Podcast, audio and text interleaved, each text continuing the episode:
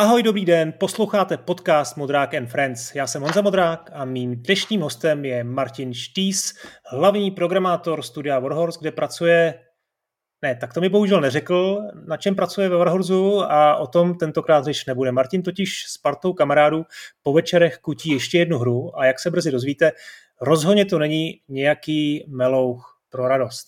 E, tak, nazdar Martine, jak se máš a prosím tě, co hraješ?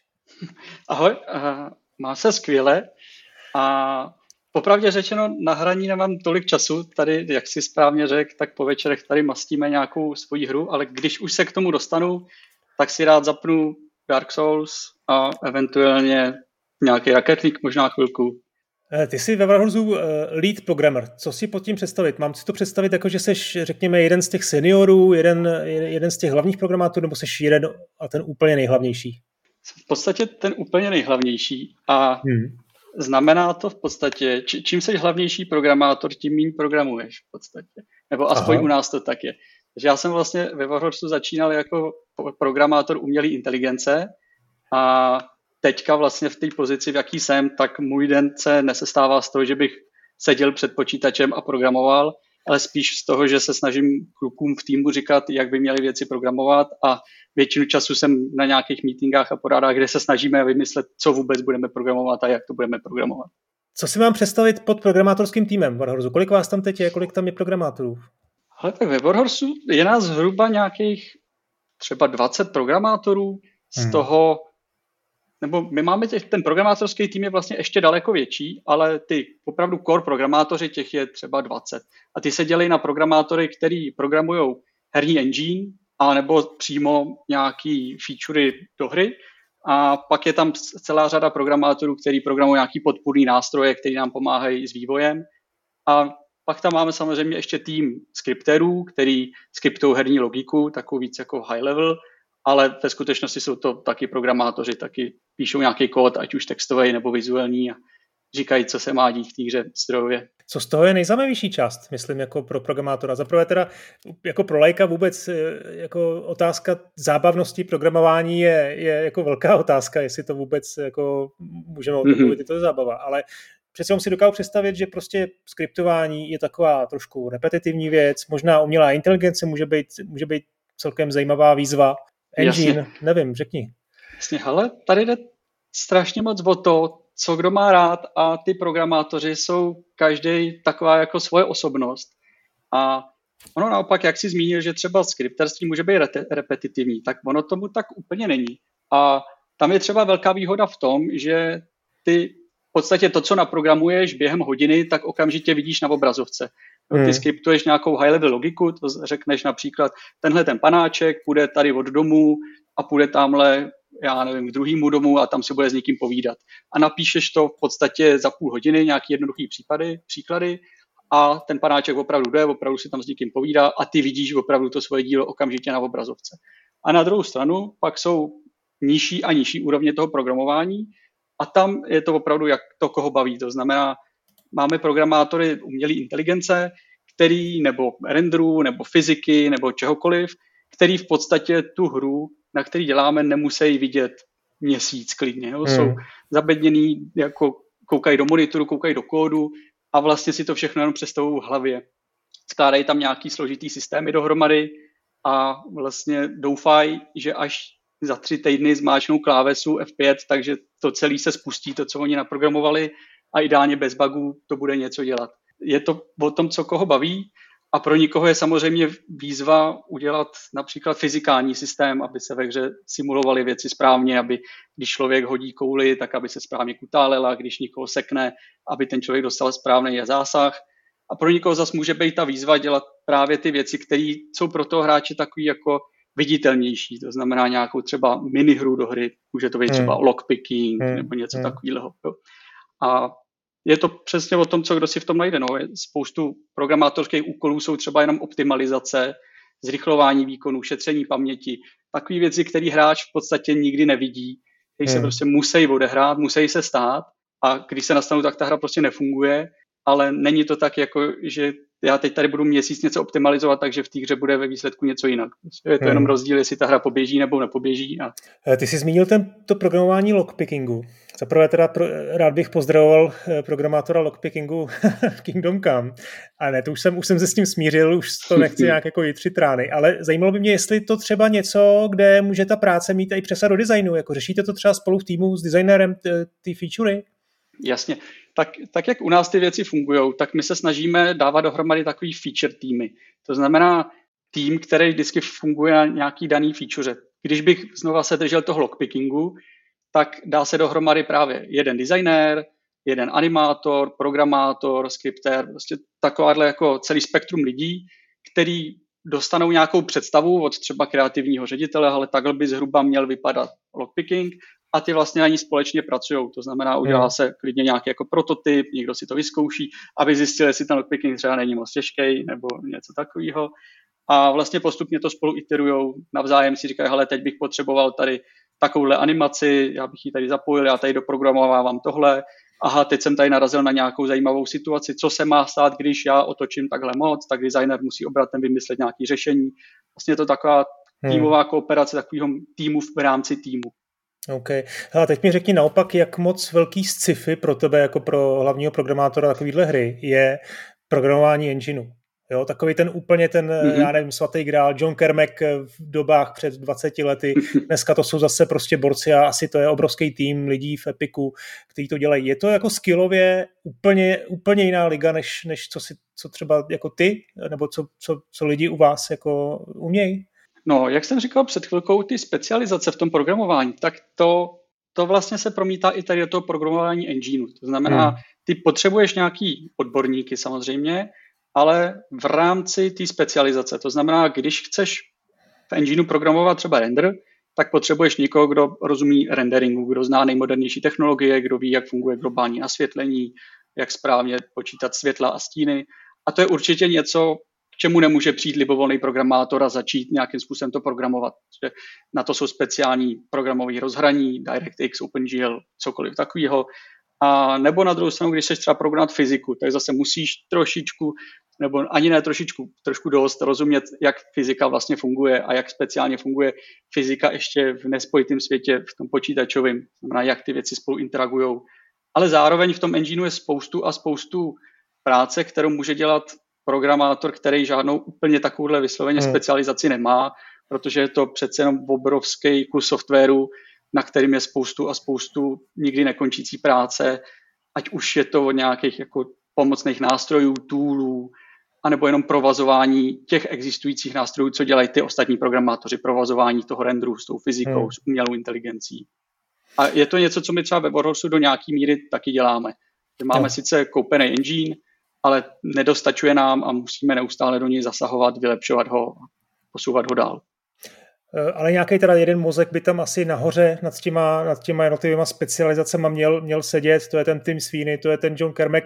Je to pro tebe něco jako eh, nějaký vzor nebo nějaká modla, nebo vnímáš tohle co nějak, eh, a teď jsem třeba jako, nechci ti to jako vnucovat, jo, tyhle ty dvě jména, ale jako je to prostě něco, s čemu zlížíte?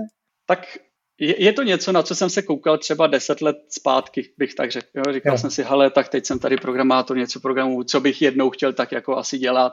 Jasně. A právě určitě tyhle ty jména opakovaně vystávaly. Říkal jsem si, hele, tady John, jo, je vodně opakovaně člověk nachází nějaký zdroje, jak něco udělal geniálně, jak prostě nikdo tomu ani nerozuměl, jak prostě i dneska s odstupem několika let se začínají objevovat na YouTube videa, ale tak jsme konečně rozluštili tady nějaký řádky kódu, co napsal John Kermack prostě předtím, jak rychle počítat invest per root, prostě nebo nějaký takovéhle věci. Takže je, jsou to určitě kluci, ke kterým člověk jako má nějaký jako velký respekt a zároveň už se samozřejmě posunuli o kus dál, hmm. Hmm. řeší spíš něco jiného. Kermek tuším nějaký rakety šel řešit a no. tím svíny řeší spíš teďka, jestli se kamarádějí s Applem nebo nekamarádějí. A No, tak on teda Kermek dělá i to VR, že jo, to taky jako velká budoucnost. A, a když se tě zeptám ještě teda poslední otázka eh, toho tvýho, tý tvý odbornosti, kde si myslíš, že budou jako herní enginy eh, za teď, teď něco, aby to dávalo smysl, třeba za deset let? No, to, to je jako opravdu zajímavá otázka. Oni, ty herní enginy už dneska se v podstatě vykrystalizovaly na to, že máme nějaký dva, tři majoritní herní enginy, je to nějaký Unity, je to Unreal a pak spoustu herních společností má svůj jeden engine, do kterého investují nemalý peníze. A ono mít obecný herní engine je taková jako hezká věc, je to strašně inviting k tomu, aby si člověk začal dělat nějakou hru, ale jakmile začneš dělat nějakou konkrétní hru, tak zjistíš, že ten engine ti třeba úplně nedává ty prostředky k tomu, aby si v něm mohl dělat tu svoji hru tak, jak si představuješ a ty musíš do toho engineu začít nějakým způsobem zasahovat. Hmm. A k tomu třeba potřebuješ mít zdrojový kódy, abys ten engine mohl snadno měnit. Tady si myslím, že to bude určitě cestou nějakého open sourceu a zároveň dneska už ty enginy začínají být takový hodně, hodně abstraktnější. Jo. To znamená, my máme tak strašně moc výkonný počítače, že si můžeme dovolit velikou, velikou abstrakci a velký overhead v těch systémech, co kdo programuje. To znamená, ty když chceš naprogramovat jednoduchou hru v Unity, tak to Unity není třeba zaměřený úplně na velký výkon, ale je zaměřený přesně na to, aby ty si tam strašně rychle dal si svoji kostičku, napsal k ní nějaký skripty a ono to něco dělalo. I když po výkonnostní stránce to je deset tisíckrát náročnější, než by to mohlo být. To znamená, jakmile ty do té hry budeš těch kostiček dát prostě milion, tak zjistíš, že to najednou nefunguje. A myslím si, že to je cesta, kterou se teď víc směřuje, to znamená dělat ty enginy pro ty masy, pro ty masy lidí, aby kdokoliv chtěl, tak mohl začít dělat okamžitě hru a jeho ty kluci, co budou od toho chtít ten velký výkon a umět vyždímat z toho hardwareu co nejvíc, tak si ty enginy budou muset pravovat sami. No tak pojďme k tomu, tomu tvýmu projektu, k tomu velouchu, jak to říct v úvozovkách. Eh, je to teda běžná praxe, že, jako, že si vývojáři jako velkých her můžou ještě takhle po večerech dovolit uh, dělat nějakou hru. Jednak to svědčí asi o tom, že tam u vás ten crunch nebude zase takový problém, když to stíháte. A jednak si vůbec myslím, že to jako spousta zahraničních eh, Ačkových studií jako neumožňuje určitě jako legálně, že vlastně součástí kontraktu bude, bude že že jako se nesmíš věnovat něčemu jinému. No. Ale těžko na to úplně jednoduše odpovědět. Já znám spoustu lidí, kteří to přesně mají zakázaný kontraktem a zároveň znám spoustu lidí, kteří to mají zakázaný a něco se snaží udělat hmm. po večerech, protože ty, ty, ta sorta lidí, kteří dělají ty hry, tak jsou často opravdu nadšenci. Tak, jo? Není to to, že já dělám někde nějakou práci a přijdu domů a jsem rád, že na tu práci nemyslím. No tady to jsou lidi, kteří mají rádi hry, a žijou tím, hrajou hry po večerech a dost často se právě snaží něco vytvářet. A my jsme na to narazili právě i třeba s tím naším tady Melouchem, jak se o tom bavíme, kdy prostě jsme potřebovali do toho projektu přizvat nějakého 3D grafika, kdo by nám s tím pomohl a vlastně majorita grafiků, který jsem oslovil, protože jsem věděl, že by nám mohli pomoct, tak jsem zjistil, že nemají čas, protože po večerech si něco dělají svýho. Mm. Že právě mm. se snaží dělat taky nějakou říčku, nějakou hru, snaží se prorazit. Takže do nějaký míry to určitě běžná praxe je. Hmm. Ale samozřejmě je to o tom člověku, jaký má ten work-life balance a jak se jasně, to nastaví. Jasně. No já, já vím, že minimálně o třech, o čtyřech jako hrách, který, který jako ve Varozu vznikají, jako vím, a docela bych se asi eh, nebál říct, že jich tam, že jich tam bude určitě víc, než, než o který vím. Protože třeba o Qfieldu jsem netušil, dokud jsi mi sám včera nenapsal e-mail. Takže Qfield, tak mi to nějak představ, eh, co je to, co je to vlastně zač? No tak Qfield je v podstatě Takhle, elevator pitch, nebo jak, jak to popsat v jedné větě, tak je to, že Quake se potkal s Rocket Leaguem v podstatě. Nebo mix Quakeu a Rocket Leagueu, to znamená, je to nějaká střílečka v aréně, kde máš dvě brány, míč a snaží se pomocí raket dostat míč do brány. A samozřejmě to není úplně takhle přímočarý, je tam spoustu nějakých hlubších mechanik, jakým způsobem ty rakety ovládat, jak ten míč směřovat do té brány, jakým způsobem se pohybovat po té aréně. Máme tam určitý speciální mechaniky, že do toho míče se třeba jenom nestřílí, ale já do něj můžu takzvaně dešnout, to znamená udeřit mu velkou ránu a on letí. No, zbytečně nebudu zacházet tady do nějakých detailů, to člověk nejlíp uvidí, když si pustí třeba nějaký gameplay nebo když si to ideálně zkusí zahrát. Ale je to vlastně něco, kdy jak tady zaznělo, tak tím, že já jsem hlavní programátor ve Warhorse, tak v podstatě se k, k programování dostanu málo. Jo, já majoritu dne se věnuju tomu, že se snažíme vymyslet, jak se nějaké věci mají programovat, nebo co se vlastně bude programovat, ale k tomu samotnému programování už se nedostanu. A začal jsem po nějaké době mít takový deficit a potřebuji něco si kódit po večerech. A, a zároveň samozřejmě člověk by chtěl dělat nějakou svoji vysněnou hru, která by jeho bavila maximálně. A tak jsem se vlastně dal dohromady s kamarádem Robinem, který byl vlastně ve stejné životní situaci, pracuje v Moon Studios, který udělali Orient the Blind Forest a druhý díl té samé hry. A vlastně jsme si řekli, dobrý, tak pojďme něco udělat, pojďme udělat nějakou zajímavou hru.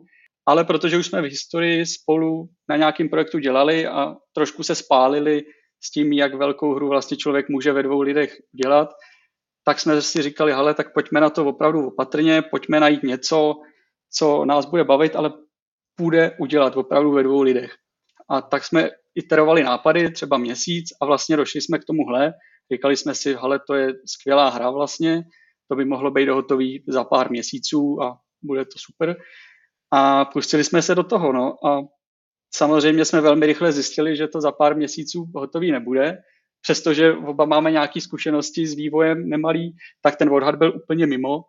A my jsme teda velmi rychle měli nějaký hratelný prototyp, ale protože jsme oba takový jako perfekcionisti, tak jsme strašně dlouhou dobu stávili na tom, aby ten prototyp byl bezchybný, aby tam byla co nejvíc polišnutá ta hlavní gameplay, aby to bylo co nejpříjemnější na hraní. A to nám zabralo třeba rok.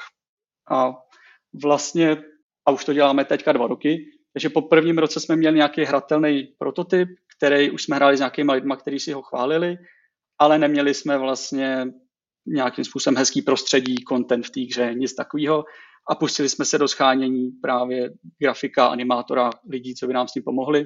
A to se nám po nějaké době povedlo. Podařilo se nám sehnat člověka, který dělal vlastně 12 let Enviro artistu v Blizzardu mm-hmm. a mhm. ten se do toho s náma pustil. A je to teda takový, že nejdřív jsme vyčerpali všechny kamarády a kamarády kamarádů a nikdo teda neměl čas nebo nikdo neměl ty kvality třeba, aby to byl s náma schopný dělat. A vlastně jsme došli i do takové do takový fáze, že jsme zkoušeli outsourcovat u nějakých jako studií, kterým člověk pošle, ale takhle bychom chtěli, aby to vypadalo. Oni řeknou jasně, pošlete nám tolik dolarů, my to uděláme. A tam jsme jako silně narazili, že jakmile tam není z jejich strany nějaká jako vůle a snaha, aby něco vzniklo, tak tam jsme do toho jenom v úvozovkách posílali peníze a nic jako nedělo, neudělali nikdy nic navíc, než jsme si řekli. A až se nám právě přes kontakty kontaktů povedlo sehnat právě kluka tady z toho Blizzardu, který ale není s náma jako nadšenec, co to dělá po večerech, ale toho jsme vlastně vzali na full time, platíme hmm. ho z toho, co přes den vyděláme v práci. Takže Martin, ty jsi jako našel prostě jako eh, kolegu, eh, jmenuje se Zak Podrac, z Blizzardu, 10 let dělá Blizzardu a ty ho platíš full time a on vám dělá grafiku do Qfieldu. No to je super, hele, to je super osud. Jako. Tak, no. Co a má a za sebou? To, Ještě no. můžete, ta, ta grafika vypadá fakt skvěle. Já když na to koukám, mm-hmm. tak ten environment jako je super, je to prostě znát, že tam že to dělá někdo ze zkušeností. Co dělal přímo? Nějaký Overwatch? Nebo, nebo... On dělal dlouho na, na StarCraftu a Aha. pak na Overwatchi. No, takže s tím tam... jsme si jako docela sedli, s tím grafickým stylem a pak jsme to z něj půl roku lámali, aby jsme dostali to, co teďka máme. No. To je, to je pecka. A ještě koukám, máte Warrena Goffa z Riot Games, to je zase podobný osud, ještě jste si řekli, ještě potřebujeme jednoho kluka na full time, tak třeba Riot? Tak, no, měli jsme nějakou možnost kontaktů, známe se ze spoustu lidí a tohle vlastně v uvozovkách jeden z nás zase nadšenců. No. To je člověk, který to dělá trošku za charitu, a dělá nám vlastně do hry ty animace, kterých hmm. tam není potřeba tolik, takže pro hmm. něj je to práce taková jako po večerech trošičku, a, ale určitě taky na tom nechal nějaký měsíc práce, ale určitě se hmm. to nedá srovnávat s tou 3D grafikou, kde jsou vlastně měsíce a měsíce. No my musíme říct, že eh, demíčko už je dispozici na Steamu, že jste vlastně teď, teď probíhá Steam Next eh, Fest, eh, kde spousta indie her vlastně vychází v demoverzi, takže si to kdokoliv může vyzkoušet. Já jsem to zkoušel, přijde mi to takový hodně zjednodušený Rocket League, ale opravdu je to prostě takový to střílení, že tam, že tam jako seš jako postava, střílíš do toho míče. Eh, a jaký jsou jakoby teda další ambice? Tam je jako jedna arena, střílíš vlastně, hrajete jeden na jednoho, můžeš hrát proti umělé inteligenci, můžeš hrát proti, proti živému kamarádovi. Eh, co dál, jaký je ten scope, který chcete mít teda v tom finálním produktu? A, tak my už teďka vlastně v tom demu máme takovou gameplay, jakou bychom si představovali, že, že by měla finálně být. To znamená, je to odladěný, je to nějakým způsobem bez bugů, je tam ten nějaký game feel, nebo nevím, jestli to má nějakou, či, hmm, nějaký český hmm. výraz, ale tak ten už tam je jako zanešený. A jediný, co nám vlastně chybí, je napěchovat to v úvozovkách contentem. To znamená, teďka hmm. se hraje v jedné aréně a člověk za tu hru může získat nějaký, nějaký itemy, nějaký odměny, nějaký prostě kosmetické vylepšení ale je jich tam 20 jo, nebo 30 nějakých různých druhů explozí a všeho možného. A my bychom si představili, že jich tam nebude 30, ale 300. Jo, a hmm. že, hmm. že nebudeme hrát v jedné aréně, která je sice opravdu moc pěkná, ale je jedna. Takže bychom si doufali, že jich se nám tam povede dostat, já nevím, 5, 10, jo, hmm. nakolik nám budou stačit cíly a zdroje. A vlastně, aby jsme toho dosáhli, tak budeme chtít jít do Early Accessu, kde právě chceme lidem nabídnout to, aby si tu hru vlastně koupili a podíleli se trošku s náma na tom vývoji, aby nám říkali, ale tohle je vlastně dobrý, to v té hře nechte, chybí nám tam ale takovýhle režim, já nevím, třeba jiná zbraň nebo něco takového, anebo aby nám řekli, ale tak chceme jinou arénu, vy tady máte takovouhle, já nevím, jako chybí nám tam třeba vesmírná sci-fi arena, víc, víc by se nám tam hodila, tak my jsme připraveni hmm. udělat nějaký koncepty, ukázat to třeba lidem, vybrat s nima i teoreticky, zapojit trošičku do toho vývoje. To, to si myslím, že dneska je docela takový populární, zapojit lidi do vývoje. Hmm. Ale zároveň jim chceme právě představit plně hratelnou verzi, plně hratelnou, plně hratelný mod, který tam teďka je a hmm. naplnit to ideálně k tím contentem. No. Hmm, no já můžu potvrdit, co jsi říkal, že to je bez chyb. Jako to mě až je vidět prostě, že děláš lída, no. E, tam prostě nejsou chyby na to, že to je demíčko, tak ještě občas docela bývá běžný na Steamu, že, že ty, ty hry jsou chybový, objeví se nějaký grafický problémy, ale tohle to je fakt top notch, je to dokonalý. Ještě se teda doptám na, tu, na ten content. Jeden, jeden na jednoho je jediný režim, nebo budete, máte v plánu to třeba zvětšit ty arény a pustit tam víc hráčů na každou stranu? Určitě máme v plánu s tím experimentovat my jsme hmm. udělali v podstatě zatím režim jeden na jednoho a to z několika důvodů. Jeden z důvodů bylo, že jsme vlastně dva vývojáři, programátoři, kteří to dělají a potřebujeme to neustále testovat a hmm. nemůžeme hmm. vždycky jako schánět čtyři lidi, ve kterých bychom to Jasně. testovali, takže na to určitě potřebujeme mít taky nějakou tu základnu těch lidí. A za druhý, ta hra bude fungovat malinko jinak, než my jsme ji třeba zamýšleli v tom režimu 1 na 1 nebo 2 na 2. To i když si člověk právě zapne Rocket League nebo cokoliv takového, tak tam se dá hrát 1 na 1, 2 na 2, 3 na 3 i 4 na 4 a vlastně všechno jsou úplně jiné hry. Když člověk hraje 2 na 2, tak je to o nějaký kooperaci, nahrávání si, jeden brání, jeden útočí. Když to, když to je jeden na jednoho, tak to je takový prostě jiný, taktičtější, hmm. člověk zastává víc rolí. A my jsme vlastně teď odladili podle té naší vize ten mod 1v1 a určitě se chcem zaměřit na ten 2v2, ale není to, my si to nepředstavujeme tak, že jenom zvětšíme arénu a dáme tam prostě víc lidí a něco se stane. No, ono se určitě hmm. něco stane, ale pak nás to bude stát zase několik měsíců ladění, tady to malinko posun doprava, tady těch nábojů nemůže být pět, ale jenom čtyři, jinak by se střílelo moc a tomuhle přijde takovou abilitu, tomuhle uber, tak aby ta hra vlastně byla dobrá, zjednodušeně řečeno. Ještě co si myslím, že nepadlo, a to je taky důležitá věc, že tam chcete mít eh, něco jako kampaň, nebo, nebo ne, ne nutně jako konkrétně kampaň, ale jako obsah pro, pro jednoho hráče.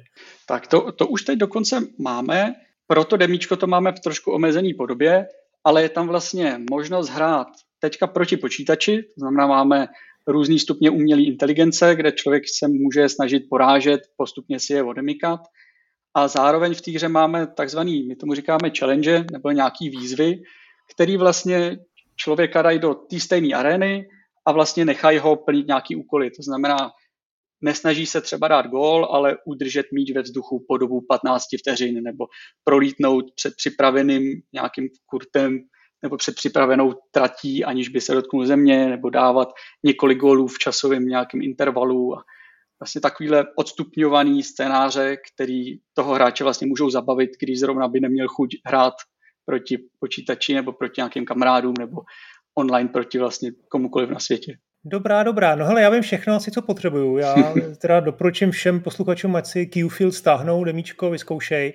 E, za mě trošku jako, když ti mám dát teď nakonec trošku jako upřímný feedback, myslím Jasně. si, že v tom týmu možná trošku postrádáte nějakého designéra, někoho, kdo by domyslel ten obsah. Je to vidět prostě, že jste dva programátoři, že to děláte teda ze srdce, ale možná, že na tohle by se tam někdo hodil. A potom, když jsem to hrál, strašně mě to bavilo, nevím teda, jestli mě to bude bavit třeba i, já nevím, za pár hodin, ale furt jsem měl před, před, před očima takovou jako myšlenku na Fall Guys, jestli znáš tu hru. Jo? Mm-hmm. Jestli to vlastně neposunout z toho do určitý míry realistického uh, stylu, do nějaký jako rozvernější gameplay, kde, kde by byly, dám příklad, kdyby tam byly prostě nějaký uh, nějaký plošiny, které by se nakláněly různě, jo, něco, vlastně ten environment, že by byl trošku složitější než jenom klasická jako arena, klasický fotbalový hřiště. Tak to je jen tak na zvážení, no. Určitě budete vlastně ještě přemýšlet a čekáte na feedback, jo. Jasně, ale spoustu takových věcí my jsme tam měli, Měli Aha. jsme spoustu zbraní, spoustu speciálních abilit, právě hejbací plošiny a všechno takového. A vlastně v nějakou chvíli se to zlomilo a rozhodli jsme se, že půjdeme cestou spíš toho design by subtraction, to znamená odebírat všechno, co jde, aha, aha. dokavať ta hra prostě ještě funguje a vlastně jo, snažit se mít tu core gameplay nějakým způsobem zábavnou natolik, aby byla sama obstojná a sama funkční a pak teprve na ní začít nabalovat. Takže tím jsme vlastně všechno z té hry vyhodili, aby jsme měli to jádro zábavný a teď začneme pravděpodobně zase přidávat, aby tam bylo Super. nějaká variabilita, zpestření. Jo, jo, tak jo, tak to je dobrý postup. Martine, moc děkuji za tvůj čas, díky za představení Qfieldu, ještě jednou všichni utíkejte vyzkoušet demo a můžeme se tam třeba někdy potkat. Mějte se a díky, čau. Tak jo, díky moc, mějte se.